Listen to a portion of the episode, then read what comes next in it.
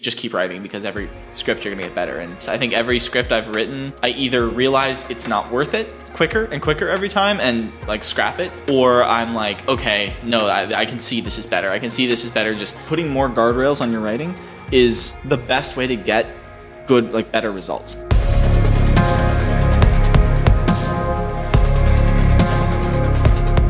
Tell me, how was the process of writing your very first feature? My very first feature. Ooh. It was not very good at the end, but it was an important process. I basically I was working for Tom um, at Impact Theory, and kind of when I first came out to LA, I had this idea that you know it was all in the future. I was going to be a screenwriter in the future. It was fine. I was working working you know at Impact Theory at the time, and that was that was all I was doing, and that was fine. And then slowly, as I started to actually like listen to more of what Tom was saying, I started to realize, wait a sec, I actually have to be not I actually have to have to be writing and, and doing what I want to do if I you know if I want to have a you know prayer in hell of breaking into this incredibly difficult industry. Mm-hmm. So I got started working on my first script and I basically said I'm just going to do three pages a night and that was it. Three was, pages a night mm-hmm. and that was it. Yeah, I was going to do three pages a night. You know every that one page a night is already like super difficult. I mean, I, I think it. I think it's a personal thing. Personally, I think it like it all depends. I write very fast and sometimes I wonder if I'm sacrificing quality doing that, but um, I that's the only way I, I, know how to write. I can't physically spend that much time on a page, so I just like when I write, I can sometimes write like six pages in an hour if I'm real like if I'm really in the Holy zone. Holy smokes! And then some days it's like I get I get to three and it's like three hours of like crunching at a computer like it's painful. Yeah, I usually I write pretty fast, um, and then a lot of it gets pared down later. A lot of it gets pared away later, and the first script that I wrote was called Stopped um, it was kind of an interesting premise, I think, but a terrible execution. And it was basically uh, a world where uh, everything, time stops. Um, but okay. some people keep on living in a stopped world. And so it's kind of a post apocalyptic film, but all within one instant. Like the, the space between an instant when, like, some subsect of the population, call it 10,000 people on the entire planet, were able to keep on living. And it was I think that, that that is a very kind of that premise is is ripe for for doing something with it. But I think what I did with it was not good. What I did with it was just like uh, just a very run of the mill like YA movie that like nobody's making anymore and was not very good. And I took who do you know who it was who said maybe it's Stephen King who said write your first script, then go out in the backyard, bury it, and never look at it again. And I just whoever said that I love love that quote, and so I did that. I wrote it. I think my I think the first script was like 200 pages that I wrote. Two hundred like, pages. Yeah, it was really not the right like. It was not formatted correctly. It wasn't like it, nothing was correct about it. But yeah, I haven't looked at that since. Yeah, my first one, I think I could barely break 60 pages, and yeah. here you're like 200 pages. Well, no, there was another movie that because like the second feature I did because I've written mostly uh, pilots and stuff, but the second feature I did uh, was very much that, where I was like struggling, like I, I, you know, beat sheeted it out using the save the cat method, and I was, I was like struggling to get it to 60 pages. I was like, I have to get at least get it to an hour. Come on, like if it's not an hour, it's not a movie. Like, it's not even a feature. I gotta just like at least get it to this, and I was really struggling. I think I got it like 58 pages, and I was like, fuck it, the, that's the most I can do. What about so, the yeah. pilots then? Hmm. So did you start the first long form thing that you wrote? Was it the feature or did you have pilots before the feature? So it was the feature, and coming off the feature, I was very much like, well, what do I do now? Because I worked, because that took me like probably four or five months to write that. That's still pretty um, fast. Yeah, I think yes, but to me, since I hadn't really written that much, since like I wrote one pilot in college um, before that, and did you study writing in college? Yes, I okay. studied creative writing, um, kind of with a focus in screenwriting, at a little tiny college in Dublin called the American College of Dublin and I was there for one year. Got an internship out here um, at Impact Theory for the summer. Um, came out for the summer, got hired at Impact Theory in the summer, and I kind of left college. So I'd written one pilot, um, which was uh, it was actually you know it was pretty good for the it was for what it was for for a first pilot. It was pretty good. Um, but when I went back to writing, five months seemed like forever because I'd like done four or five months on this one feature, and it, it seemed like forever. So the next project I worked on was a pilot that. I think it, was definitely it was a very clear improvement. Like if I can look, you know, they say you just keep writing because every script you're going to get better, and I have seen that to be the case. I think every script I've written for the most part, I either realize it's not worth it quicker and quicker every time and like scrap it quicker and quicker. Um, or i'm like okay no I, I can see this is better. I can see this is better. Just my physical how i'm writing the prose in the action lines uh, is better. And kind of the overarching kind of the, the theme the thematic connections the characters the kind of mr x everything is better um, from time to time the clearest example of that was when i went from my first feature into my first pilot my second pilot was the clearest like jump to oh okay this is this is markedly better i can definitely tell that this is a better pilot So you and I met uh, through mutual friends. We go to a dinner party. Uh, they tell me, "Oh, he's a he's a writer." We start talking about that. You send me your script. Every time I meet a writer, I'm like, "Send me your stuff." I'm I'm always trying to read, and I'm always trying to find new writers. Yeah. So I got your pilot. I read it the next day. Freaking amazing! I couldn't put it down. Like I sat down and like got it down uh, really quick. Uh, it felt very much like I could see it in my head, like the world that you were creating, the characters, everything. It was very interesting. How many pilots did you write until you wrote that one that I read first?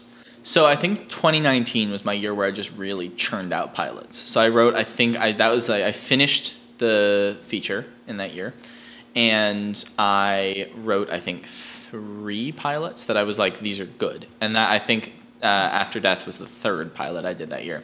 But I also during the first part of COVID, um, when I was living back in New Hampshire with my family, I basically went through and took that pilot and I took my first pilot. And I um, kind of not I didn't overhaul them, but I, I like really took a solid look at them and like started to like seriously like um, figure out what their problems were and uh, kind of rewrite them, do a lot of rewriting on them. So I did kind of have a that was my first pilot, and then there was kind of a After Death V two, this which is what you read. Gotcha. Um, yeah. so in your case, when you're going at for because TV and features are two different monsters, Mm-hmm.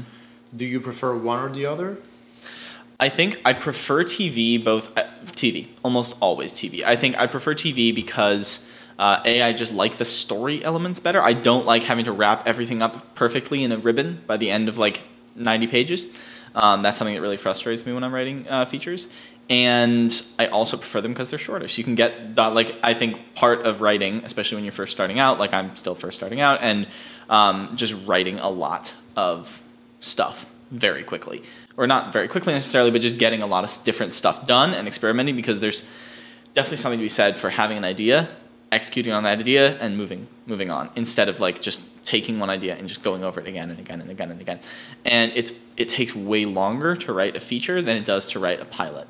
And for that reason, I prefer TV. Now I do think features have their place. I'm writing a feature right now because I want to go out and whether it's this year, I have some th- personal stuff I'm going through this year, so I don't know if it's going to happen. But this year and next year, I want to direct this feature. I prefer features for that reason because you can actually go out and execute on them much quicker with yourself. You can't really go shoot a pilot. I mean, you could. I have a friend who's actually trying to shoot an Yeah. entire series himself, but it's much, much like it's like what's the point of shooting a pilot? Because it's it's inherently a, a part of something. But you can shoot a feature, and if it ends up good, you can submit it to festivals. You can potentially get representation. You can potentially get distribution for it. That's the benefit of features. But in terms of like, if I'm just going to write something, I prefer TV, every time. Yeah. I definitely don't recommend going out and doing a pilot for Mm-hmm. TV on your own. I did it with some friends Mm-hmm. several years ago, and it ended up being like a long short film. Mm-hmm.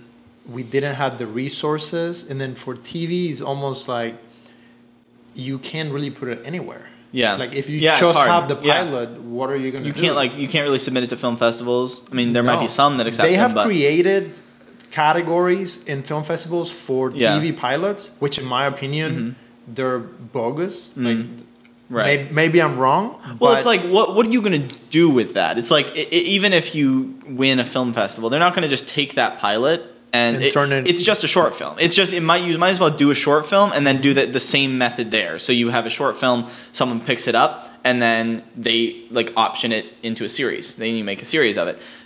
You're not. It's it's the same process because you're just going to basically end up taking that pilot and doing it over again. Whereas a feature, like no one's going to be like that. This is the pilot. We want to get all the same people back and do the series now.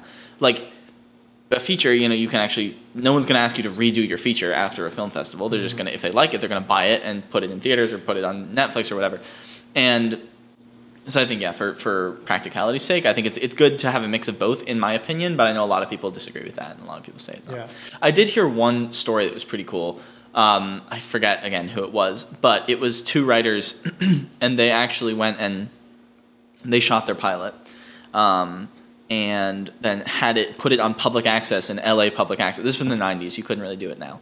It wouldn't be. It wouldn't have the same benefit. But they put it. Was in, it the people that were doing it about the prison? You know who it was? It was the people who made you know that movie Dark Waters. No. It's a movie. I think Mark Ruffalo's in it.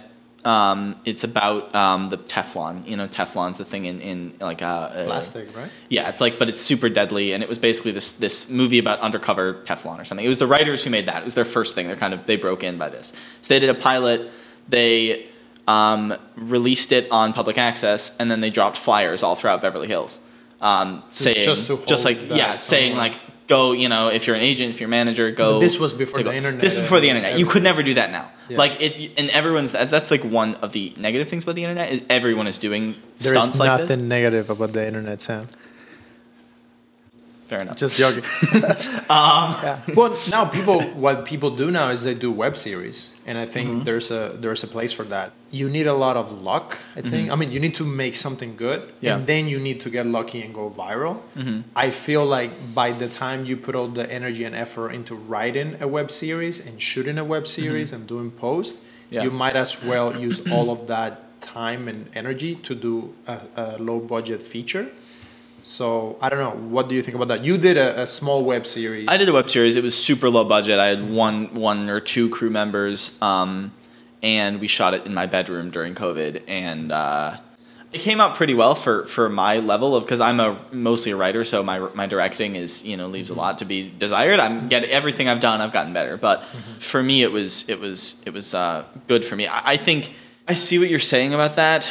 I do think if you want to be in TV, I think it, web series has its benefits because if you just I prefer my mind usually works in episodic stories. So mm-hmm. then try if I have an episodic story and I try to then take that episodic story and shove it into a feature, of it's not going to work. Yeah, it's my producer head is just Right. thinking if we're gonna make something and it's gonna take this long to mm-hmm. shoot to edit, you might as well do that as a feature. Yeah. It's easier to get distribution for a feature. Right. But yeah, I can see what you're and saying. yeah, no, that's what I was saying earlier. Like, I definitely prefer writing features if you want to actually execute on them. But sometimes, like with this project you're talking about, it was definitely like I had this idea of like, oh, asymptomatic, like someone goes through like severe depression, like from social isolation when they're, you know, when they have an asymptomatic case of COVID and they're stuck in their home, but everyone else is is out and able to kind of open up in the world again, and they're already kind of all of their uh, kind of energy is received from like social praise and you know uh, social validation from everywhere, and so that makes it much more difficult. They they turn inward and start to have they uh, basically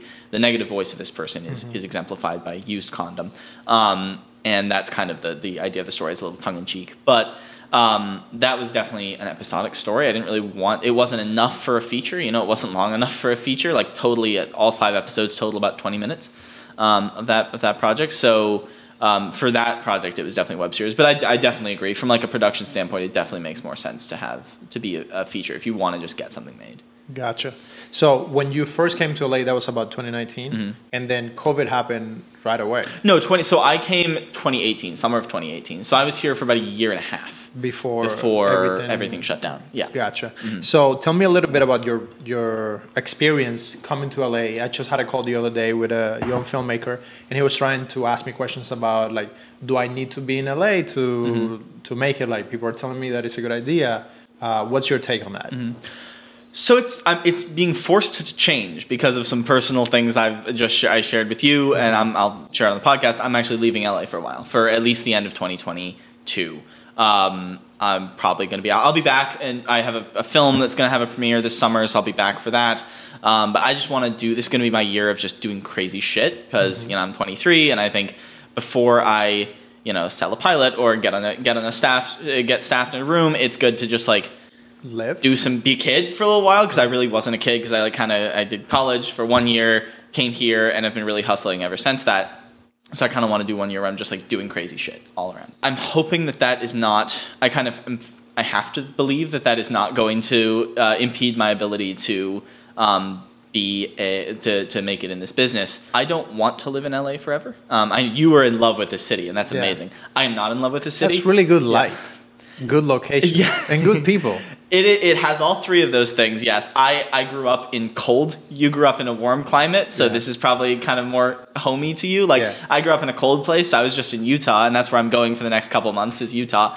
And um, I grew up on the East Coast, not in Utah, but um, I uh, I love the cold, and it feels that feels homey to me. The cold, and then in the summer, the humidity and the feel, the smell of humidity. Um, uh, the just super wet, clean beaches are like that's what feels like home to me. So um, I don't have this kind of super personal like love of Los Angeles, um, but I probably will end up here for a significant portion of my life. And for a long time, I did believe that you had to be in LA um, if you wanted to make it in this business. Like my the very first episode of my podcast was called "Why Every Screenwriter Has to Move to LA." And I'm kind of forcing myself to come around on that issue because I realized I don't want to live here my whole life, um, and I also want to be a screenwriter. So I'm gonna have to figure out how to, you know, um, thread that needle and figure that one out. Gotcha. Uh, I think definitely it's changing during COVID, and uh, over the last couple of years, it's definitely changed. I have friends who are in rooms that none of the uh, in writers' rooms that none of the rooms want to go back. None of the rooms want to go back in person. People want to be remote forever. Um, even at Impact Theory, I know several of the employees at Impact Theory are now remote, and they're living out of like Tennessee and uh, other places around the country.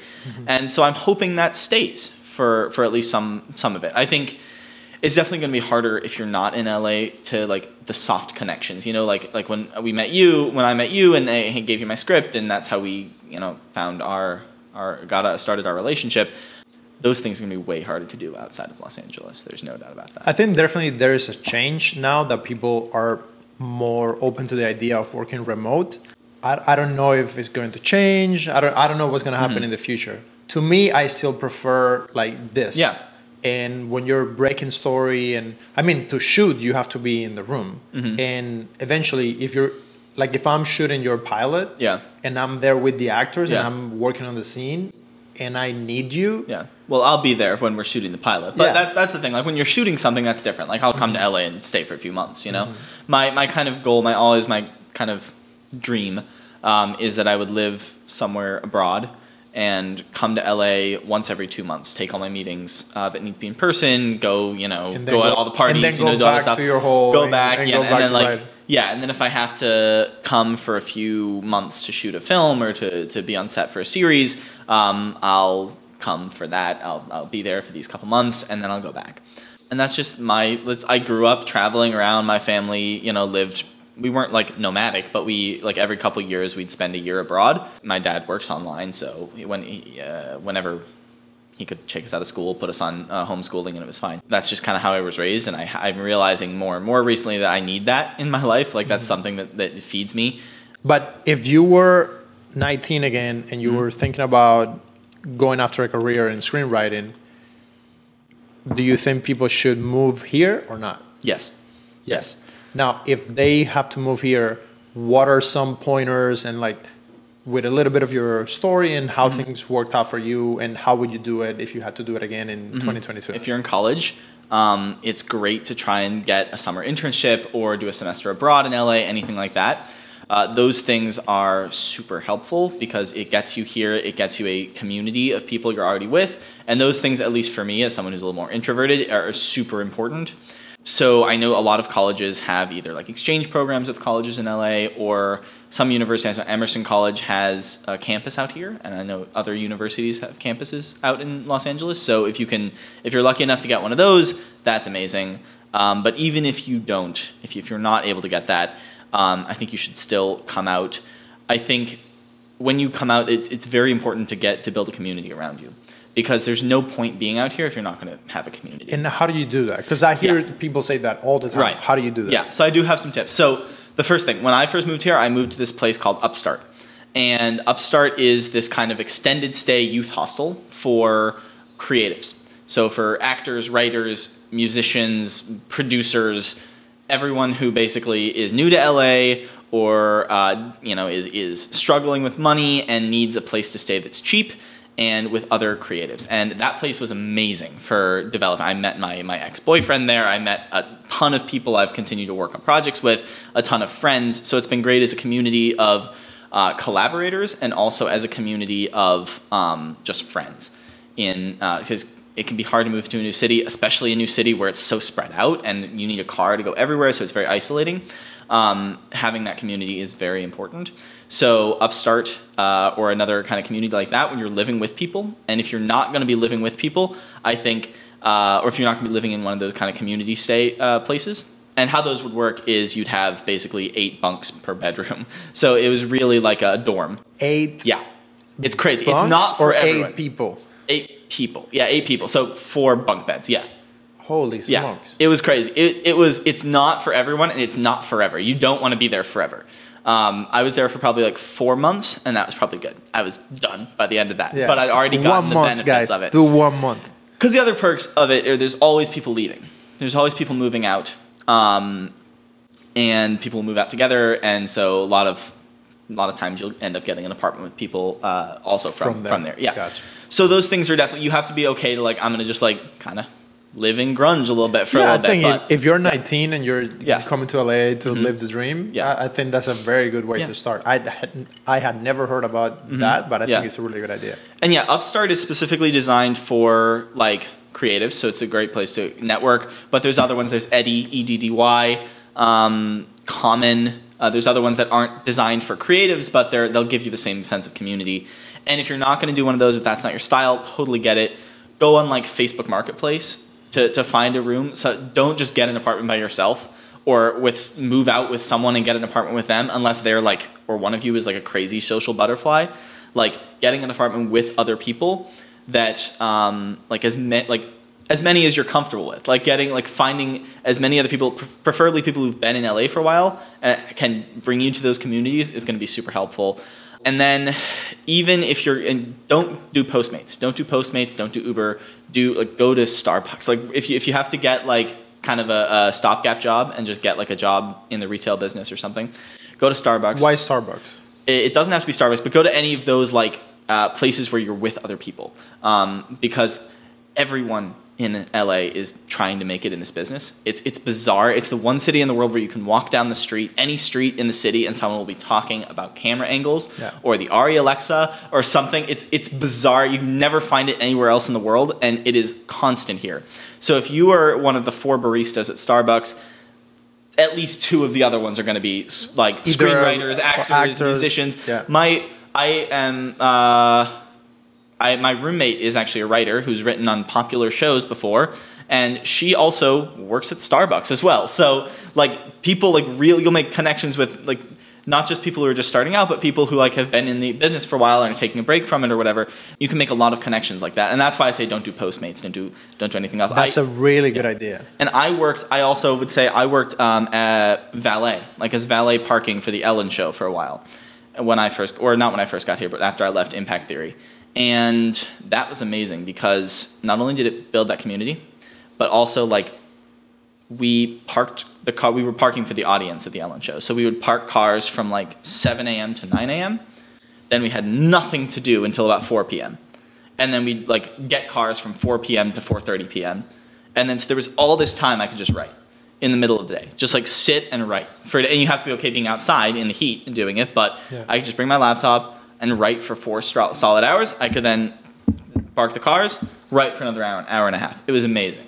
And so if you're going to do, uh, so find a job with people and find a job that is going to give you as much like downtime as possible. You also have to get a boss that's okay with that and or a boss that's not present. But those kind of things are really helpful. Yeah. Thank you, Ellen, for allowing Sam to write on the downtime. So once you have the script ready, what do you do? Because I think there's a lot of content out there about you know writing and do this and the scene and the characters, and mm-hmm. we know that. But then what? That's a good question because that is a question I'm still struggling with as well. Is what do you do? So I think when you're first starting out, you put it in a drawer. Well, I think you know. I, are you saying after you've gotten notes? Is this like first draft? Are you saying the script is polished? You are ready. You could shoot this tomorrow. In your opinion? I think first draft. Finish Okay. your first draft. What do you do? Because I think before you come to LA, I would recommend you write Mm-hmm. and you come here with something. Don't come here saying I want to be a writer. Have a few scripts. Mm-hmm. That's a good you. point. Yeah, you want, and the most important thing, write. Like, write every day. I don't write on the weekends, but every weekday, um, write or every weekend. It does, and if you can't do every day, you know, make a plan. Make sure you're writing progressive, like at uh, uh, consistent increments. You're producing pages. Because that is the number one thing that I've heard from um, like executives and producers and stuff is they'll people will say, "Oh, I want to be a writer," and then someone will offer to read them, and they'll be like, "Oh, I don't have anything," or they'll have Yeah. something and it's terrible first draft of something they wrote four years ago in high school, and that you just you need to be constantly writing because it's just like we were talking about at the beginning. You're iterating on your craft all the time. Yeah, so I always leave the draft for a few days. Like after I finish my first draft, I don't touch it for probably about a week. If I finish it on the Wednesday, I Thursday, Friday, Saturday, Sunday don't touch it. Um, then I'll usually go back through and I'll just read through it and you know grammar tweaks, little line changes, things like that. I'll make like little little tweaks to it like that, and that usually takes two or three days for a, a pilot, maybe a week for a feature.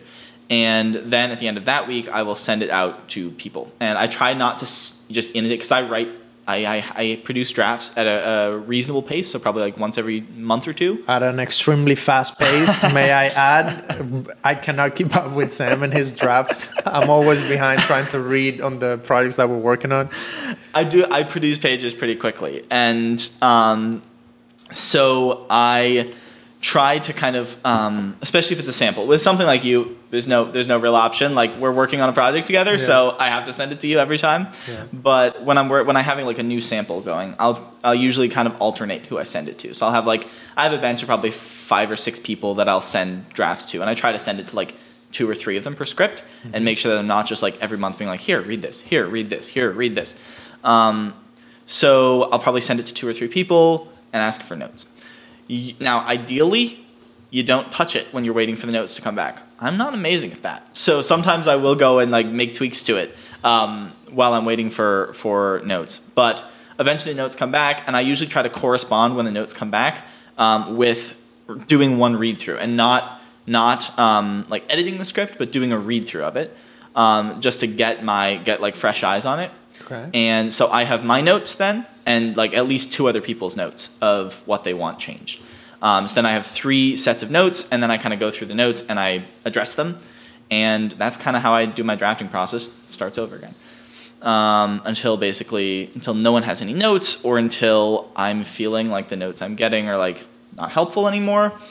Usually, I probably go around seven or eight drafts for a sample. Um, obviously, like Johnny in my movie uh, is 30 drafts deep or something like that. But I probably like five, six, seven, something like that is when I'm done. And then after that, uh, when you're first starting out, I think you put it in a drawer. You can get started on the next one.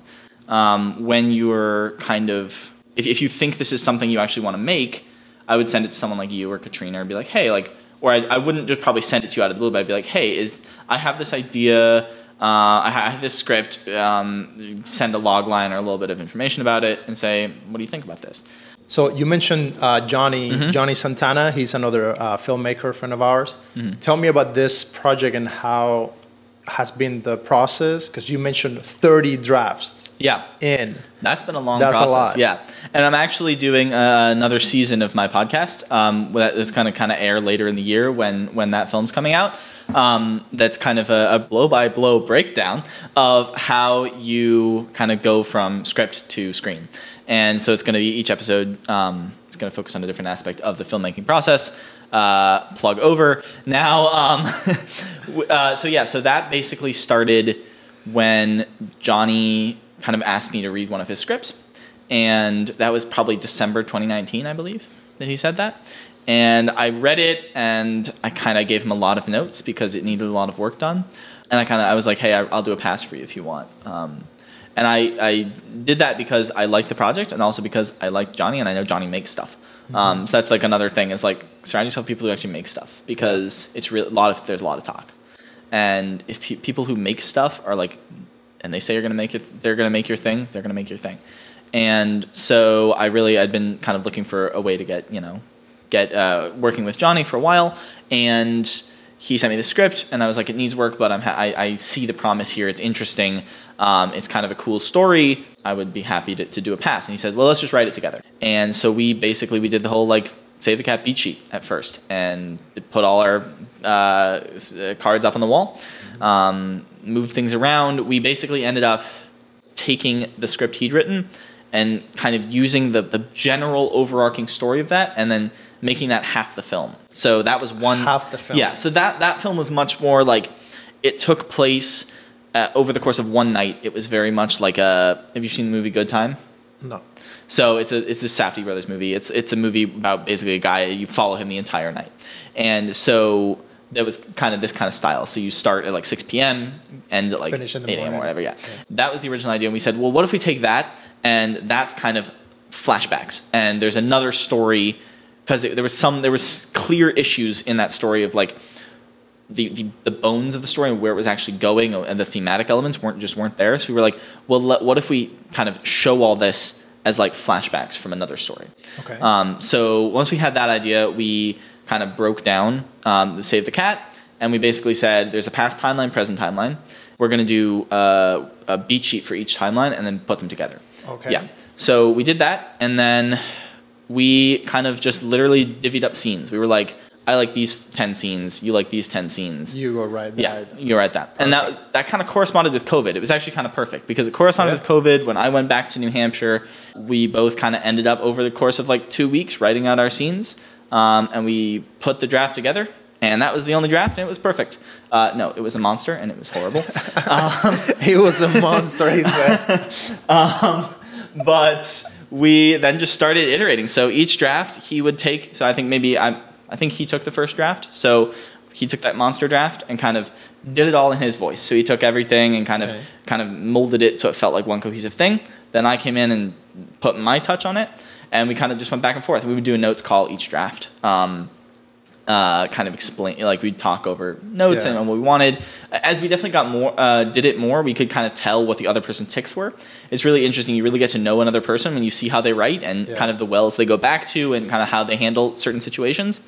And so it was easier now that we're like into 30 drafts. It was way easier to just kind of be like oh this needs to be changed. I'm just going to do it. We don't even need to like have a conversation about this. And we got much better about being like okay yeah we're gonna we're gonna look at the I, I i made some changes we didn't talk about and that's fine In this case, because Mm-hmm. Johnny being the director, are you still like in charge of the script and he's following your lead, or since he's the director, he's in charge of the script and you're following his So lead? we were co-writers on this. So we, we looked at this as like this is hundred percent equal. And then once the, the script is over, then it's all Johnny and I will be on set. I'll do whatever he needs me to do. I'll, you know, do punch ups on the script. I'll give him ideas, all of that. But it's his it's his project, you know, it's his movie. Um, but for writing the script, hundred percent equal. Um, so there was no I think, you know, we didn't really have any situations where it was um, where, where there was an impasse. You know, it was usually like one of us was like if there was something where we disagreed, usually one of us was less passionate about it than the other, Yeah. or we would just debate it for like 45 minutes and then we'd figure it out. yeah. And that it worked really well. I think we got to like 14 drafts, I think, and we said this is done, perfect. And then we kind of left it for like five months while we went to go get find funding. It was originally supposed to be on a four million dollar like as a studio film. Surprisingly, it's hard to get funding for a four million dollar movie. Fact. Surprisingly? that's a fun, Fun surprising fact. fact. for everyone. It's difficult. Four mil. Uh, they just got four mil. Go and do it, dude. so that I, didn't happen. I worked on an action, like I worked Yeah. on a Sony feature as an assistant location manager, Mhm. and I think we only have like a million and a half. Yeah. Like in the yeah.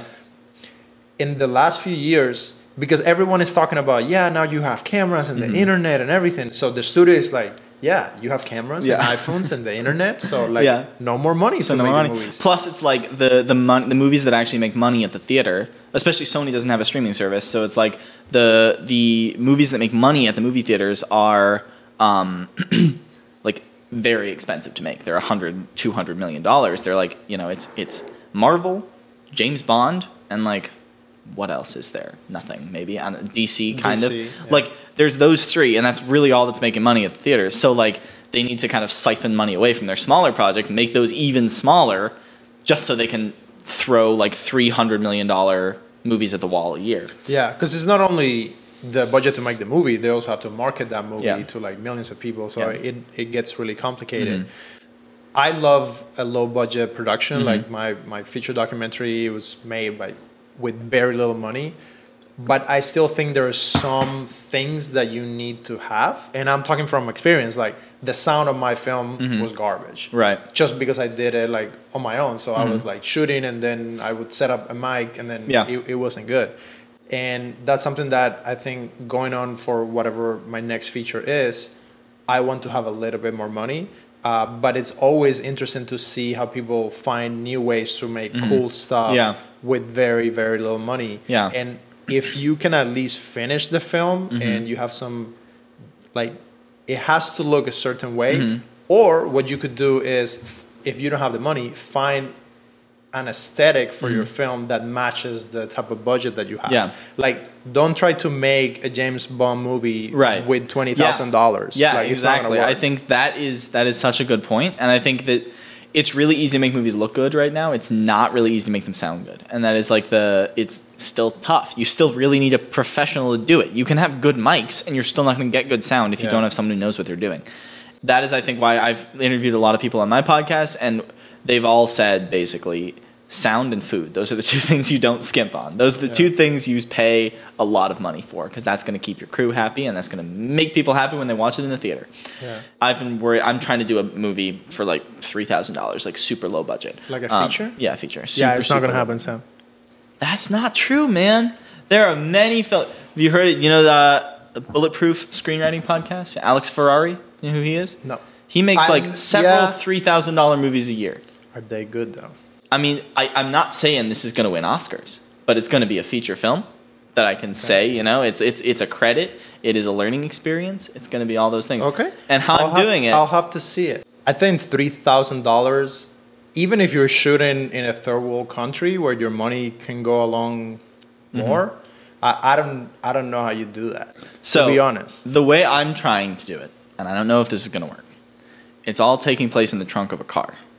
So how are you gonna give me an hour and a half in a trunk of a car Have you seen the movie Buried? with Ryan Reynolds? Ryan Reynolds. Yeah, Yeah. actually, really, really, really good. Movie. Really effective horror movie that takes Really place all in It, a was, trunk. In it, a, it in a was not three thousand dollars. I tell That's you true, that. but it was originally supposed to be three thousand dollars, and about 1.5 million of the two million dollar budget that it had went to Ryan Reynolds' pockets. Well, there, there we start. Like, how do you get a good actor that is mm-hmm. gonna? I think we have to backtrack. So, what's. Yeah. the purpose of the movie? If the purpose of the movie is you just want to get something done, you're going to put it up on YouTube. There is no marketing behind it. Then yes, I'll have to see the script, see how you're gonna keep me interested for like Mm-hmm. an hour and a half. That sounds sounds really interesting. I'll give you the three thousand dollars for you to make the movie if I can get an executive producer credit and fifty percent of all the profit. All right, man. there we go. We're checking right on it. But I I think only for your sound mix you're gonna Mm-hmm. spend like more than that. You, you could very well be right. You probably are very well right. Um, and that is, it's you know, it's an experiment. It's an experiment. Um, and but the original, I will say, the original idea for Buried was that it was going to cost around three thousand dollars, and then some agent saw it and it went to Ryan Reynolds. You know, it was originally supposed to be around that three the, to five. The to, script you was know, really the script on that movie is really It's pretty good. effective. It's really like I'm fascinated by that. This is kind of a tangent. It's not as much about production. It's more about writing because I think putting more guardrails on your writing is the best way to get good, like better results. There's something um, they were saying on some podcast the other day that screenwriting is essentially a funnel. So your your opening scene, you have infinite possibilities. After your opening scene, you have slightly less possibilities. After your next scene, you have slightly less. You have slightly less. You have slightly less. And it can be really overwhelming for people with that opening scene that they they want to do James Bond, they want to do Marvel, they want to do one of these things, and starting with guardrails, so starting with a smaller funnel, I think is a really effective way to give you strong uh, a strong result. You know, because I'm I found that when I'm working on this project, I really have to think about ways to keep the viewer entertained. I really have to think about something because something has to happen basically every because basically there's like five or six actual slug lines in this script. It's basically she passes out, wakes back up, you know, or like, you know, or we, we hard cut to a few minutes later because it's not continuous. But you have to still split these films up into scenes because you can't just have it be one continuous thing. So you have to find things that are like, okay, for the next five minutes, she's talking to someone on the phone. Then after that, she's trying to um, fix her hurt leg. Then after that, she the person who's in the front in the front seat of the car is is alive, and we thought they were dead, and so she's calling to them through the the the, um, the partition. And so you have to kind of figure out these ways to, to divvy, divvy it into scenes. And I, to me, it's it's led to like creativity in a way I, I haven't experienced in the past because I have I'm forced to find a way to be creative in this tight space the size of this counter. Funny enough, one of my first short films that I did in film school, it was one of those weekend uh, exercises. Mm-hmm. It was a dude trapped in the trunk of a Yeah. little car, uh, and I found this cool location. It was like like a big junkyard. Uh huh. and then I had my little crane movement Yeah. and all that. The short was pretty shitty. Like I don't want to show it to anyone, but I totally agree with you. When you have these limitations, then you have to come up Mm-hmm. Yeah. with something good. Like there's no no other way. So I'm interested to see what you do with that one. Mm-hmm. Again, I'll find the money, I'll find the cameras and the actors, and maybe I can help you shoot it. I still believe that the job of filmmakers is not to keep finding ways to make cheaper movies Hmm. is to find the way to raise the funds to make Mm-hmm. Big movies Yes, I, I totally agree. Uh, You you said something when you came on um, Screenwriter Survival Guide that uh, that really stuck with me, which is that like you don't want to make small movies forever. You don't want to make the super low budget movies forever. Um, some people are cool with that, and that's awesome. I think. I think if that's what someone wants to do, and they just want to make movies for like a thousand bucks because they can do whatever they want, they can get as weird as they want. Shane Carruth. Who's not the best role model anymore, but like he could do whatever the hell he wanted with his movies. what movies. movies did he make Uh, Primer and Upstream Color. Those were his two movies. primer is the one where they travel It's a time travel movie, and then Yeah, Upstream in the Color is garage and all that yes, it's in like a storage facility. Is storage? Yeah. Yeah. that's the you're thinking the right movie. Yeah. Um, but uh, you can do any like those were like three thousand dollars, two three thousand dollars. Those movies. Um, the first one, the Uh, first one was two to three thousand dollars. Maybe that's what they spent, but when you th- you're not counting for the writer's time, the director's time, the editor's time. Like when you put all of that into perspective, I mean, it's it's a mute point to try to talk about who made the cheaper, the cheapest movie or whatever, because then you have movies. Primer, even if they made it for three thousand, to get distribution, to go to festivals, and then to put it on streaming right. services. Yeah. Then like your bill runs up, and Yeah. you end up spending like Yeah. tens of thousands, if not hundreds of thousands. So I, I agree with you. Like we need to find ways to be creative and Mm-hmm. make these movies as cheap as possible, so you don't stay in the waiting zone forever. Yeah, because like I do think Shane Carruth is a good example here. Like he made these movies for even if it was hundred thousand dollars, still no money. That's nothing Yeah. for a movie. Um, and then he made Upstream Color for slightly more. And then you know if he had been a good person and not you know everything that he was, he had a movie that was starring. What starring. happened to this person? I'm not 100% sure what it was, but it was something in the Me Too Times Up kind of thing. He turned out to be a little bit of a sleazebag. Um, but he had a film that he was doing with like Asa Butterfield and was it, it was someone crazy, like big. It was someone. It was millions of dollars studio budget. So like that's like what you're saying, where you go, you you have to make like I could not go raise funds for After Death right now. We tried. Yeah. and And we're gonna keep Yeah, trying. yeah, yeah, yeah. But I think that's why we're doing the podcast because it's like you have to have something that shows, oh, you can do this. You're good at this, and then you get something slightly bigger, and then you. I think there is a ladder, and as much as like, yes, it would be great if we could jump to the top rung. I don't think that's an effective way of like. I think it's much more effective to look at like, okay, what can I do now? What small thing can I start doing, while also keeping the big projects in the background and running the big projects. Yeah, That's my strategy because I have seen big projects. I have, I have been a, a location scout and location uh, manager on big studio Mm-hmm. projects. And I have seen some of those people directing and producing and writing Mm-hmm. where they came in and that's their second project. yeah. And they went and wrote something, did something like indie, and it was good. It showed voice, and they got lucky, and then they get a deal, and now they're directing like the next Amazon Prime like massive yeah. project. Look at look at Eternals, like Chloe Zhao, Chloe Zhao, who made Nomadland. Um, uh, Nomadland's Mm-hmm. But she got movie. nominations and, and all that Yeah, with Nomadland. yeah, she was a that was a great, but it was indie, super low budget. I mean, you have Frances McDormand, so it was a couple million dollars, but like, um, she made she was really good at that, and then they jumped her up too high, too Yeah. quickly. Like they, I, not not to say that she couldn't have made a great Eternals film in ten years, but not today. And I think Yeah. that's like a perfect example of what you're saying. That's kind of the highest profile example right now. But that happens, I think, all the time. Whereas Yeah. it's just like this: you want new, new, exciting voices. But then the flip side of that is you end up with something like "I May Destroy You," who is also Michaela Coel is is relatively new, and this I believe was her first show. Actually, I don't know if that's true. Don't hold me to that Yeah, I haven't seen Um, that show yet. but she's still rel- relatively a new voice, and she's still like you. You have these wild success stories, and you have these wild failures. Yeah. Um, now, I May Destroy You isn't a Marvel show. Also, it's still a pretty small, tight, personal story as well. Um, yeah. Yeah, I don't know. I think that double strategy of doing the low budget while also working on the big things, that's the approach that I'm I'm Mm-hmm. taking. I'm working at Impact Theory because I believe where the studio Mm-hmm. is going and I'm trying to do my best to take the projects that they have there Mm-hmm. in development and figure out how can I make this my own and then get it made and Hmm. push from within a new studio. Even that studio is trying to pitch to big studios and we have Yeah. projects and we're trying to get with like the major major studios and i'm also staying up at night trying to figure out okay but i want to make my own movie Yeah. that i want to make Mm-hmm. and i'm working with you trying to push after death which is a big big uh, sci-fi high budget tv show Mm-hmm. That'd be expensive. Yeah. but the, then we're also talking about hey sam how can we write something that i can shoot for like 50k and Yeah. do it with a couple actor friends and just mm-hmm. shoot it because i have that desire you know Yeah. to like go and grab my camera and like go and mm-hmm. shoot something so i still don't know Yeah.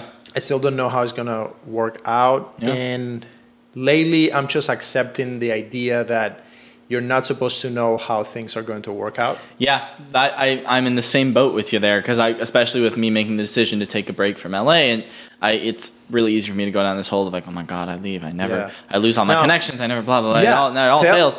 Tell Yeah. me about that, because like you're one of the people that I admire the most. You're always working. I'm surprised by the amount of like pages that you're always Mm. cranking out, and I think you should not leave from the career side of Yeah. things. But also we all have personal things that Mm-hmm. that are also going along with our career and maybe Yeah. that's something we forget sometimes we don't know what that person that got the big show you don't know Yeah. what their life has been Yeah. in the last five years and even people that you see that are super successful they have their struggles Mm-hmm. it's not like they just got lucky and they're talented out of this world they're aliens they're like gods it's like no Mm-hmm. They're struggling with things and they're finding ways to keep creating Yeah. so tell me about that and and your only share whatever you want to share but tell me No, about I'm- that I'm- decision of I'm leaving totally happy. I, I, so I've always said since I first started this that I would only, if I if it came down to like happiness or my career, happiness all the way. I'll you know I'll fucking flip burgers if I have to. If I, if it's gonna make me happy and like doing this isn't gonna make me happy, uh, whatever. Like I just don't think it makes sense. Like I I don't think in my like logically I don't think it makes sense to like try to hustle and be a writer if it's not making you happy. Yeah. And I have not been living that. I have been saying it, but I've not been living it. And I think I'm so close to this right now. I still believe that I I get so much joy from writing and from talking about writing and from getting excited about sets and and like this makes me really excited right now like sitting here and talking about projects and like talking oh we're developing this project like oh we, we might be making this feature like all of these things they get me really excited but I I, I also but I've also been really like borderline depressed the last like six months, I'd say. And I think that has a lot more to do with just like loneliness of just like I'm someone who like it's I need to I need to be surrounded by people if I'm gonna um, if I'm gonna be socially active. Like it's really easy for me to sit on my couch on a Saturday night and watch TV and get DoorDash, you know. Um, if because I, I don't I'm not super comfortable with like the oh I'm going to reach out to someone here. To reach out to this person like um, let's hang out. Um, so it's much easier for me to be social consistently if I'm surrounded by people. That's been really hard during COVID and so I think that's what's going on. I think what's going on is I've just been lonely and that's been making it like that's been sapping all the joy out of my writing. It's been sapping all the joy out of my, out of my life. And going back for Christmas and then to Utah in the the uh, early January this year, I kind of I felt like alive in a way I hadn't felt in at least like six months. And on and off throughout COVID, basically whenever I was in LA, I was feeling like shit. And I think what I'm like need to do is I need to test that hypothesis and be like, okay, if I take this year and I just like do crazy shit. And I'm still probably gonna write. I, I may take a few months off of writing and just like see if that what that does and then slowly introduce it back in. But I'm still hoping on doing my film this year. I'm still hoping on, you know, working on getting those after death podcasts. I, I might be doing something with impact theory. I'm not sure. That, that's all up in the air right now. But I'm still like still thinking about those projects. But I think I need to kind of test whether or not like being somewhere else, being surrounded by more people, and being like more social is going to make me happier or not. Gotcha. And the best way to do that, I think, is to leave my status quo. It totally makes sense. Yeah. Uh, it sounds like it's not a matter of the city. It's just a matter of like you and like Mm-hmm. your personal circumstances. I think it's a great idea to go now and try Mm-hmm. Yeah. things, try living in different places and all that. And hopefully you're going to find that fun and like that excitement again. Mm-hmm. Yeah. And probably putting down your writing for like a few months and then coming back to it is Mm-hmm. Yeah. going to help you come up with new ideas. Yeah. I have a, a secret intention to keep you here and not let you go anywhere. you said you're gonna lock me in the not lock me in your apartment, not let me go home. yeah. Uh, I think what's gonna happen is that you're gonna go wherever you're going, Mm-hmm. and then you're gonna see I- new ideas, and then you're gonna start. All I of a sudden, yeah. one day you're gonna wake up with like, I got this idea Yeah. because of something that happened yesterday, and now you're Mm-hmm. gonna start writing a new thing, uh, which is always wonderful, Mm-hmm. because, you know, like. I, I agree with you. I have had the same feelings of feeling Mm-hmm. lonely and all that in the last uh, year. It comes and goes, Mm-hmm. and depending on what you're doing. And sometimes I'm on a Saturday night and I, I'm here just editing, or I Mm-hmm. Sit down and, and watch a movie. And I'm a super extroverted, Yeah. extroverted person, but we all have those uh, moments, you know. Yeah. And it's really interesting that you're uh, thinking about happiness in your career, and like you have to put your happiness first. For me, if I wasn't pursuing filmmaking and making movies and all that, I wouldn't be happy. So if I gave it up at some point, it would probably be because of some like big Yeah. personal reasons, and I still think I would find a way to get back to it. Mm-hmm. And I think because I have read what you have written, I think you have that in Mm-hmm. Yeah. you because you cannot create amazing things like what you write without having that innate desire to like sit down and and your imagination is something Yeah. you cannot shut off. So I really, I think you're right. I think I'll get to like week two and be like, what am I doing with my free time? Because I'm gonna be like working. I'm work. I'm literally going to like base level work because I'm basically going. I'm going to a ski resort in Utah to work as a lift operator, um, get a free season pass, and basically free housing, and that's basically what I'm trying to do for the rest of this winter. Um, and so I think I'll probably get to week two and be like, oh my god, I need to, I need to write again. no, maybe you you write a ski resort drama. Yeah, Uh, maybe. Yeah. My parents were pitching me when I told them this idea. They were pitching me like, oh, like a sitcom about lift operators. There's So like your parents are pitching you ideas? pitching me. They're like, you could write a sick. They do that all the time. They're always like, here's your idea. I'm like, ideas are not the problem. It's not that I don't have ideas. That's not the problem. But that is a good idea. Yeah, Yeah. that's actually a good idea. Yeah. It's gonna be hard to. You can only shoot in the winter. It is yes, that is true. You have to shoot in the winter. It's hard to do on a soundstage. A lot of out exteriors, and they don't really make those shows that as much. Like the sit, like straight sitcoms, they don't really make those as much. So, who knows? But Yeah. you know, maybe we need a, a new sitcom. So Sam, if you could do anything, budget was not an issue, Hmm. and like you could write like your masterpiece, Hmm. what would you make? that is a really good question. Um, I'm re- now. I know you didn't personally respond to this script, but I am really excited about this one project I have, Indivisible, and it's basically um, it's very roughly inspired by a podcast called um, "It Could Happen Here." Um, basically about the potential for an upcoming American Civil War, uh, as kind of we get more polarized and, and split apart. And we, uh, I wrote a script that's it's um, you know again roughly inspired, but not in the legal sense. it's called uh, Indivisible, and it's basically about a group of people in Phoenix, Arizona, that are trying to decide whether or not to leave as uh, the kind of militias crop up and kind of the social order breaks down. And I'm very excited about that project. Um, that if I got fifty million dollars today, I'd probably be like, let's give it, let's get that, let's get that project on. No, it's gonna be after death first. Yeah, right. After death, of course. Yes, I, I assumed after death was a, too bad of an answer. I couldn't give after death. Yeah, no, you could. You After have death to, would, of course. That's you of have to course say the first whatever thing on you the want docket. to make. Of course, after death's the first thing on the docket. So why are you drawn to? Because these two shows are post-apocalyptic. Everything went to shit. What draws you to that type of story? I don't know. I don't know what draws me to that kind of story. That's like two. That's I need more years of therapy before I can do that. I uh, um, I right now I see it in the world, which is depressing to say, and it's sad. I really, really hope I'm wrong, but I kind of see it happening. Yeah. Where It's interesting because like my perspective is completely different. I know you. I, I wish I had. I wish my mind worked more like yours. Yeah. But I always. I think there's two types of people, right? And I think there's a type of person that like they see primarily the positive. When they when they see a situation, there's two paths. There's a way you can think of the negative, and there's a way to think of the positive. When they're faced with a new scenario, they think of the positive path. Um, and then there's another type of person that thinks of the negative path. I think I'm the person that thinks of the negative path, and you're the type of person that thinks of the positive path. Yeah. And I'm, I'm really trying to think more of the positive path because I think it's better to live there, and that's like part of the reason that led me to, to make this decision to go to Utah for a few months of just being like, it's not it's not gonna kill me, you know. It's not gonna I'm not gonna die. I'm not gonna be 50 all of a sudden, you know. Um, but uh, but I think that for my writing, I think that is where I tend to go.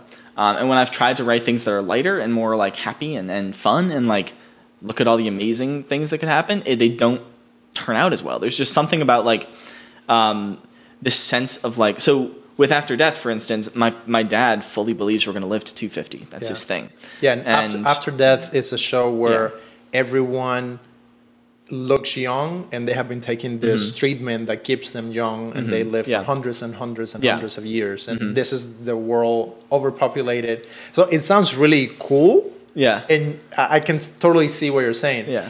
With that premise, I could say, oh, it's a world that is amazing. Yeah. Everyone is beautiful and Yeah. young and strong and it's super cool. And now mm-hmm. we're going to do amazing things. Yeah. Or you could do Sam's version, which is Dark as shit. it's dark, the world is overpopulated, and people are depressed because they get to live young and happy. Yeah. No, they get to live young and beautiful forever, but now they're depressed.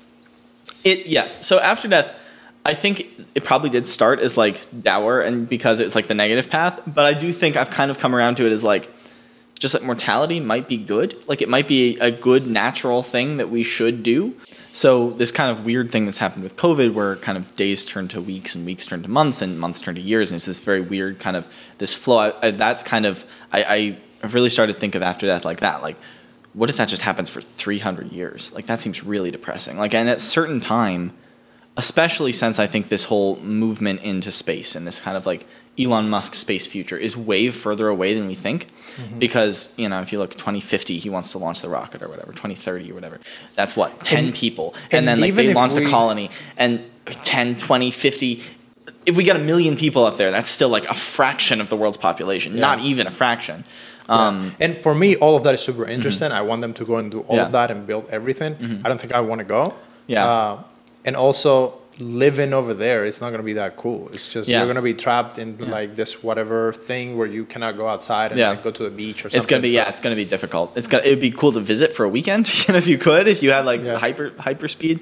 Um, I definitely think space tourism is cool. Like I would going to space would be slick, but um, yeah, no, I wouldn't want to go to space. That's depressing.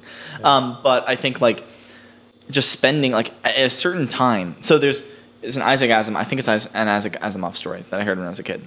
That is basically this guy dies, and he's met with he meets God, and God tells him, uh, "Okay, you can go anywhere in the universe, uh, as much as you want, do whatever you want, enjoy." And so this this guy he goes everywhere, and after twenty thousand years, he starts to feel a little bored. He goes back to God. He says, "I'm feeling a little bored." God's like, "Just go, just go experience more. Just you need to experience more." So he goes and he goes and experiences tons more, and he goes back to God. hundred thousand years later, he's like, "Please, I, I need. Can you can you let me die?" Um, because I don't. I'm I'm not feeling anything. I, there's nothing new to experience, and then God says, "No, I'm sorry, I can't." So the guy goes back out. Another hundred thousand years pass, and the guy is like, like can't stand it anymore. And the man can't stand anymore. He goes like, he's like, "Okay, God, uh, if you can't kill me and I, I can't leave this place, just send me to hell." And God says, "Well, where do you think you are?" And I think that idea, like the idea of that immortality is essentially hell because it's forcing you. There's at a certain time you exhaust all, um, all possibility for like new experience and for for new um, like uh, synapses to fire in your brain. And there's this thing I think Peter Diamandis said it that like by age 30, most people, not everyone, but most people, they're like 90% of their brain's activity is repetitive. So it, it's 90% of their brain's activity has been is repeated, and that is scary. And that's by age 30. So imagine by age 300, 10,000. Like So why do we still have this desire to like not die? I my personal theory is that for tens of thousands of years humanity had God. And in recent years we've stopped believing in God as obviously many people still do. But as a society as our society has grown much more atheist and agnostic. And that if you look at the people who believe they're going to live forever, there's usually not a lot of like overlap between them and like religious people. And that if you that human beings effectively cannot cope with our own mortality. If we try to actually face our immortality, we get depressed, and depression is the kind of how I handle it because essentially nothing matters. There is nothing Yeah. but a void. We die. We die, and then we're dead. And so my my personal theory is that the phase, the craze of immortality, is because so many people are facing the idea that when you die, you become dust. You simply cease to exist. The synapses in your brain cease firing. You are gone. Done. And so my belief, and I don't know if this is true, is that a lot of people believe are turning to immortality as kind of a uh, salve for that. It's a new god that they're that they're worshiping now. This like, Like I'm a not new, gonna die. like a new big goal to keep you excited about. Yeah, it's like, living? well, I don't need to worry about death because I'm gonna live forever. It's kind of like I don't need to worry about death because I'll see all my loved ones again and be in heaven. but that's religion too. It gives you. Yeah, that. no, that's what I'm saying. That's like the old way. It's like I don't need to worry about death because I'll go to heaven and, And see my family. but now you it's like, I don't need to. Di- I don't need to worry about death because we're, it doesn't exist because it, all of my family will be alive forever. Yeah. Well, I don't think we're gonna get to that that quickly. I don't think we, yeah, we're generations out from that. If it is, Yeah, we're many, many, many generations after that. But I did hear to someone that you and I both know Mm-hmm. who had a conversation with a very high profile scientist and Mm-hmm. they're really close to discovering some things that Hmm. it sounded very much like after death, to be honest. Wow. So I needed to tell you about that. I'll tell you more later. Yeah. Uh, That's fascinating. And I'm not saying I'd be strong enough not to take the pill. And I, I am also not, I don't think 90 is the correct age for humans to die at either. I think if we can keep our bodies like virile and, and you know, young-ish and uh, be able to still do the things we want to do, I don't want to die when I'm 90. I don't want to die when I'm 100. I want to die when I'm 300. You know, I just Yeah. think that, I think that immortality is not a good goal. I think it's like eventually we'll end up like that man in hell. Yeah. And well, yeah. for us now, 90 sounds amazing. Mm-hmm. And it, it's almost like we all expect to live up to 90. It's like the Mm-hmm. standard. Like if you die at 60, people are like, oh, he died so yeah. young. Yeah. hundreds of years ago, making it to 30 Mm-hmm. Yeah. Mm-hmm. was awesome. Making it to 60 was Unheard of. Yeah. It was like for kings Yeah. and like very You're- well protected people. You're right, and there is there is an idea like this is kind of what my, my dad believes is that like there is no such thing as like an age you're supposed to die. It's just like as we cure more diseases, your body stops dying, and that's effectively what's causing death. And death is an illness. Is kind of how he believes, and maybe that's true, and maybe I'm wrong. I hope I'm wrong. I hope we can all live for the ten thousand or twenty thousand, and Yeah, I think that's Continue probably to- too much. I think we're at least in our lifetime. Mm-hmm. I think we're going to see a significant increase where maybe living to 120 Mm-hmm. Yeah, is like I would not be at all surprised if I lived to be 150. You know, like I think when you start to get to 200, 300, I'm like, hmm. Now I think there is the the the thing that my dad always says to this is like the re- the progression. Like when you get to 150, the science will have progressed to that point to let you live to 200. And so even like if when you get to 150, or even if when you get to 100, the technology doesn't exist to let you live past 120, it will it will exist by the time you hit 120.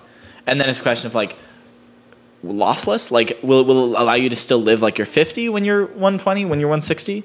And that's that's the question. And it's it's it's a lot of questions we don't have answers to. I think before we get to that advance in medical sciences, Mm-hmm. we're going to get to the point where you could almost download your consciousness or into it, yeah. a into- mix of your personality into an avatar, like an AI that will take everything that you give it, and then it would almost clone a matrix code of you, and then it will keep learning. But even if you have that, Yeah. it would only be useful if your loved ones who are still alive want to pay for that so they can still like FaceTime with you and like Yeah. talk to a version of you that is digital. And then maybe if we get enough of those, and then if you make it truly AI where it can interact and it, it can keep learning and keep interacting with other people, I think a version of that we might be able to see in the future. What's fascinating is there already is this chat app, this chat app you can download. And it is, I don't remember what it's called, but there is already a chat app you can download and you can give them someone's social media handle, someone who's dead. And if they're active enough on social media, it can comb through all of their all of their posts and figure out how they talk. And it's not perfect, obviously. It's not a you know perfect illusion, but you can actually text with your dead loved ones. Wow.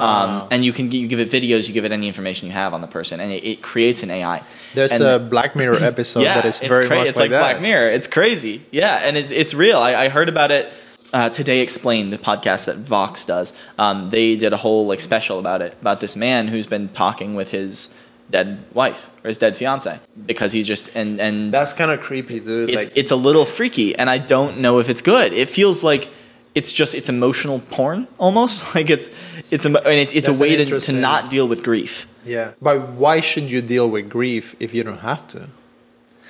that's true i guess you know you, we're, we're looking at this from a very 2022 lens of like it, or in our world lens where like where the emotions that humans deal with are natural and they're part of being a human. And if we get to a point where those emotions are cured like a disease then that's true. It's, it's a different it's like is it bad at that point? and it gets into the question of like whether good and bad are relative. And i believe that they are that there's no such thing as good or bad that it is all in the eye of the beholder. So Yeah, that makes a lot of sense.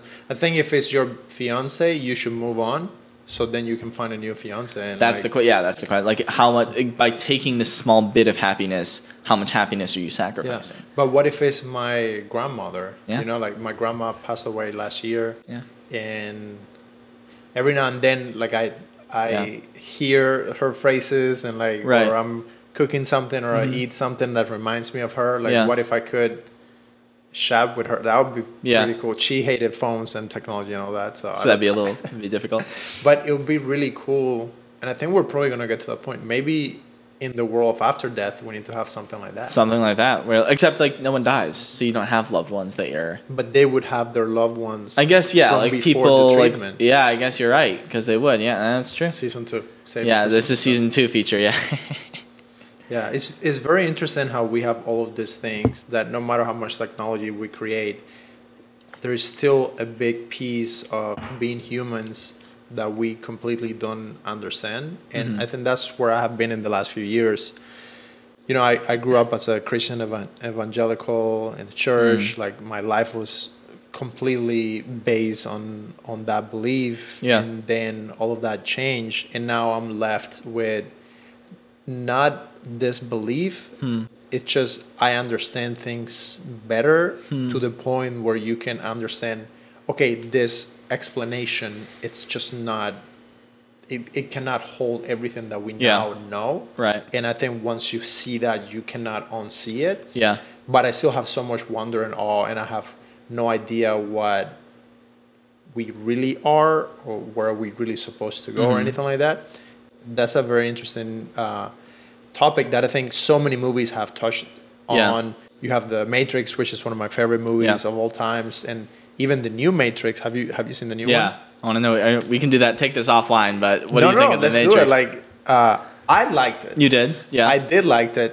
I wasn't going in expecting a whole lot. Mm-hmm. So for me, if I wanted to like it, and then when I watched it, I was like, "This is actually really interesting." Mm-hmm. Yeah. So what they did is they took everything that happened before and they just said, okay, that happened, but now we're going to give you a new alternative version Mm-hmm. where you think that happened, but it was not really happening. And it was like some layers deep into this fake life that the that Neo was living. And then you have the fact that most people want to stay in that loop or this like predetermined hmm. reality Yeah. so they can feel secure and they don't want to know that there's other things outside of that. Yeah. And it, it sounds simple and kind of cliche, but I'm pretty sure you can think about a few people in, that you know that they actually rather live Yeah. within these parameters of thinking that this is safer or there's nothing you can do about X, Y, and Yeah. Z or this is my situation, this is the only thing that I can do, or like these people are evil and they want to control me, or Yeah. I think It's fascinating. Like I heard this story about um, this this study they did about menus that uh, about, about the, when you look at like a restaurant menu, you should have three or f- three to five choices.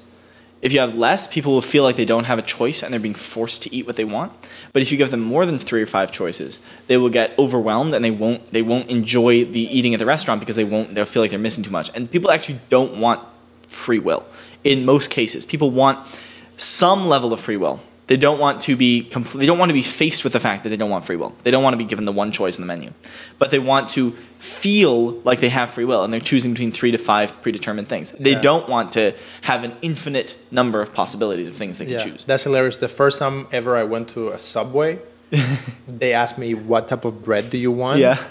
and I was like, I I was in shock for like ten seconds. I was like, what do you mean?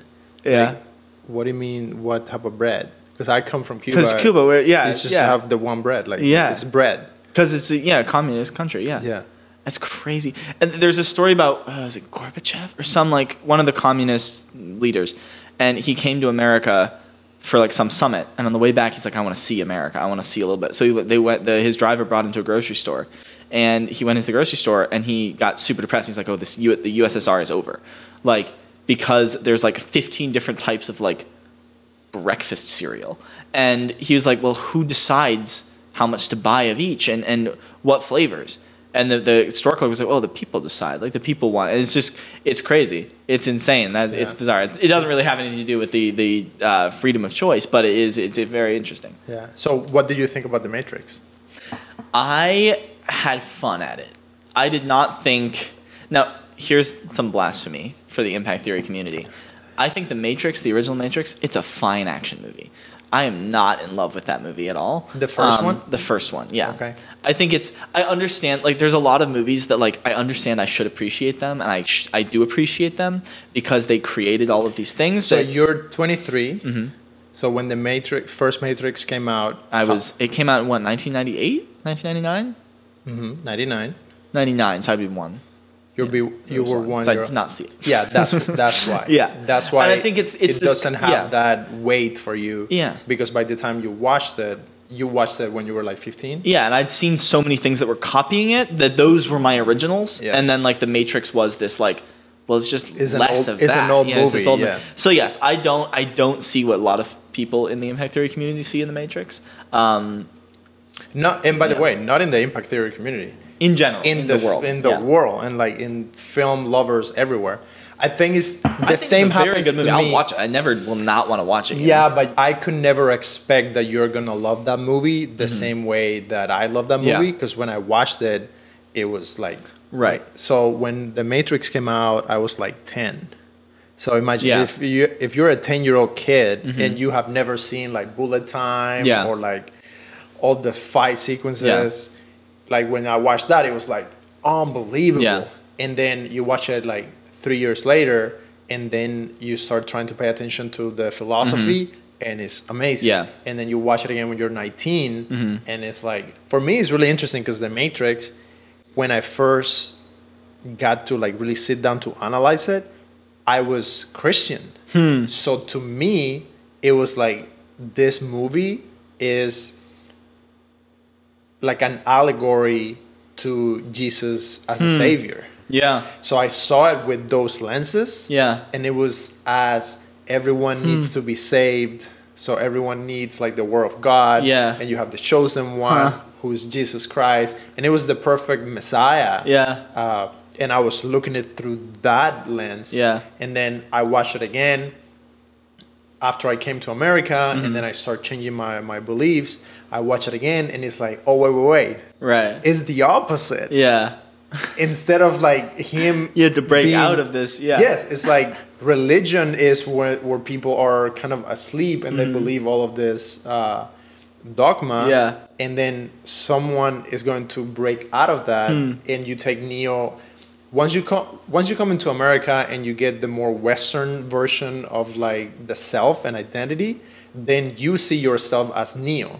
Huh. Then to me, it was Oh, like it's like you're in Zion. You're like coming out. and You're in the Nebuchadnezzar. You're in the Nebuchadnezzar now that you're in America. Yeah, Huh. and it's like first I would I, when I watched the movie, Mm-hmm. it was like Neo was Jesus Christ. Yeah. Then I watched it again, and it, no, no, no, I am Neo. You're Neo. I'm coming out of the Matrix, and I can have the power Yeah. to see the reality. yeah. And then you watch it again years later, and you can take it as, wait, capitalism or society or whatever Mm-hmm. could be that matrix facade thing. Mm-hmm. And now you have to break out of not just being an individual, now you have to break out of your own preconceived notions of who you're supposed to be. Yeah. So it's like three levels deep. Yeah. So like see how that that journey is completely different. Yeah. Probably when you watched Oh, it. of course. Yeah. I. It was an action movie. Yeah. Yeah, like it's an so action movie. It's completely Yeah. different. So I really love it, and, and I'm happy that I have that film. Hmm. You another movie that we disagree is uh, your beloved Dune. Dune. Oh, you, you didn't like Oh. Dune, right? Yeah. I did not like it the Huh. same way that you did. I, li- I like the movie a lot. I don't think I've ever had a reaction to a movie as strong as your reaction to The Matrix, though. I don't think I, there's no movie I could talk about. It's like sit here and talk about like how deeply and profoundly it affected me and my journey as a human being, as you're talking about there, which is very interesting. Um, but yes, I did like Dune. yeah, my thing with Dune is it, it was like 30 to 40 minutes too long. I just think they needed. I that completely. cut some out of it. Uh, I love uh, the the lead actor Chalamet. So, yeah, Chalamet. That's yeah. how you say his name. I think he was awesome. I really liked him. Uh, I love Zendaya, but I think, well, all two seconds of her. and I think they just repeated the same shots I over what- and yeah, over. yeah. And from the beginning of the movie, they already told me that that was going to happen. So it felt like it was never Right. a surprise or anything. Yeah. So I, I was kind of sad that I didn't enjoy that as much. Hmm. Jason Momoa, I thought that they were gonna use him more in the movie, and then it was Yeah, like yeah. very short, and he died so Yeah. quickly. So I did not like it. Yeah. No, I I I understand all of those. I think there's something. So for me, you said The Matrix is this like profound like because you saw it when you were ten. The movies I saw when I was ten were like Harry Potter, like the later the later I Harry love- Potter movies, I and the Harry Potter. like the Hunger Games. Those were kind of the foundational texts of film for me, Yeah, which that- is maybe why I don't have this Oh deep profound reaction to them. He just said that the Hunger Games is the foundation film text of his life. Harry Potter more, but oh yes, Oh that may be why God. I'm not so Ha- deep about say it. yeah. Harry Potter. Don't ever say the Hunger Games again anymore. The Hunger Games is a good movie. The Hunger Games is a very overrated movie. the why? so the the kind of YA movies like they're they're they're all the same. They're very like Yeah. plot. They're very predictable. They're very they're they're shot the same way. They're scored the same way. They're acted the same way. I thought the Hunger Games it tried things differently. I think they're the movie if you look at it and you, especially if you look at the first one and then you watch the the subsequent ones Yeah. they're they're they're very different in their style and aesthetic um, the first one i think gary ross was a director i don't know someone Yeah. someone ross You watch the, uh, the the only thing I love about the Hunger Games is Jennifer Lawrence. Like I love Mm. Yeah. Jennifer Lawrence. I, I think she's amazing. She's gorgeous. She's an amazing actress. But it comes down again to the timing. I think. Hmm. When did you watch the Hunger Games? That was like 13 2012. I was probably 13 14 something like that yeah. When Yeah. I watched it, I was like, no, and you're right. I, I don't think The Hunger Games is an amazing film by any stretch of it. Man, for me, it was like it was like a midnight showing. I got to go see with my dad. You know, it was like I got to Oh. stay up late. You know, I got to like do all this stuff. It was like, Thirteen-year-old you know, Sam going to the movies at twelve. I was super excited by that. hilarious. Back when they still did midnight showings, I'm very sad they don't do those anymore. Those That's were amazing. funny. Um, One good thing about communist countries, like we would watch movies at any time. Yeah. I remember watching the set Seven Deadly Sins when I was like six or seven. Yeah. Which is, if you don't know, it's a very like hardcore David Fincher, Yeah. like serial killer movie Yeah. with like not. oh, you're saying seven, right? Yeah. Seven. Yeah, yeah. Gotcha. Yeah. yeah. Uh, they I was like, I a- don't know this David Fincher movie, Seven Deadly Sins, and then I was like, Yeah, seven. that, makes was the Yeah, like the Spanish yeah. name that Oh, they gave called- it. Oh yeah, yeah, yeah. Yeah, yeah. so they. If you call a movie Seven in Cuba, people will be like, "What? what are you Why? so I remember watching that movie and having nightmares for Yeah. a very long time because I was seven years old. Yeah. when I watched that. yeah. so I can imagine. it's Yeah. a scarring movie. Yeah, that's incredible. Like the the way movies can, like I can almost see my life by the movies that I watch and Yeah. when I watch them, Huh. and I can go back and like one of my favorite of all times, Terminator Two. That's a great movie. Amazing movie, but probably when you watched that, it was like already like no, Terminator. So crap. no, there's there's a couple of movies. I think for me, the ones that really like, stood out to me are the ones that like my parents would like my my I would get to stay. It was usually like experiences of like I would get either to go to like a midnight showing or I get to like stay up late on like a school night and go see them with my parents, you know, or watch them at home. So like the ones like the kind of 80s 80s ish movies that kind of really stuck out. I think Terminator 2 is 90s, but Yeah. um uh, or T2 and Aliens. Those are, those are the two that I still like respond to in ways that I don't respond to the other ones. Um, to me, they're still they're still not like Harry Potter was my shit. That was like the thing I got really excited about. I had no idea you like Harry Potter. I love Harry Potter. If you can look over there, I know, like, I know. You got your uh, you got your literary. yeah, ink, yeah. that's my my feature dog literary ink is basically like tattoos about Harry Potter. Mm-hmm. Right, yeah. So I love Harry Potter. I just watched the like the reunion thing. oh yeah, I haven't seen that one. Yeah, yeah. You're you need to watch it. You're gonna love it because they go back and they show like everything. For me, if, I mean, you make a Harry Potter movie and that's it. You can like okay, I can say bye. Like I I I, I think those movies are incredibly Fantastic Beasts seven. No, Fantastic Beasts. I cannot stand it. So you got to just reboot the franchise. That's what you're saying. No, uh, I think it, it's interesting. We're getting to the point where the impact of a film is hugely correlated to the timing in your life where you watch it. So mm-hmm. if you're watching a movie that is really well made and you watch it in your like teenage years, I mm-hmm. think it will create an impression in your life like nothing else. Yeah. So it's kind of like music. Like the music that you listened to when you were 12 or like 15 is the Yeah. best music in the world. It doesn't Yeah. matter if the music you listen to, like the music I listened to, was shit when I was 12 to 15. But now I just love shit music. And that's just like the best music in the world to me is like Katy Perry. And that's because like that's what closeted Sam was listening to at, at 13 years old. That's hilarious. But you're absolutely right. And when I was 13, I was listening to Christian reggaeton. Yeah. Christian reggaeton. That's still the best music. Can you imagine? And I would still play one of those tracks, and I have like two or my, two or three or, of my best friends Yeah. that we grew up together in that time. That's the shit. Like we played that, and it's like Yeah. best music ever. So that's Nice. hilarious that you were listening to Katy, Katy Perry. So Oh, yeah. now that you say closeted Sam at 13, Uh-huh. tell me a little bit about that whole thing of like, if you want to get into it, Sure. Like coming out? coming out, and then how that works in mix with your career and with personal life, because that's something. And to be honest, like I don't know You didn't know I was gay until like Until, two months like- ago.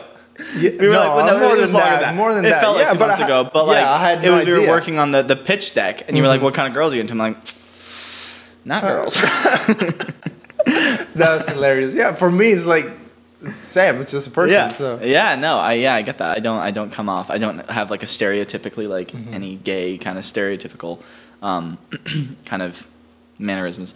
Um, yeah, I mean, I don't think my parents were. Su- my my mom was desperate for gay kids. Like, if if if nurture had anything Wait, wait, to do, wait. that like she wanted us. I, I I'm being Why? facetious a little bit. Oh, I don't know. She want like uh, she just wanted like she like she that's it. I thought you were I'm gonna say sure your why. mom was devastated. no no no she was she would have loved it if we were all gay.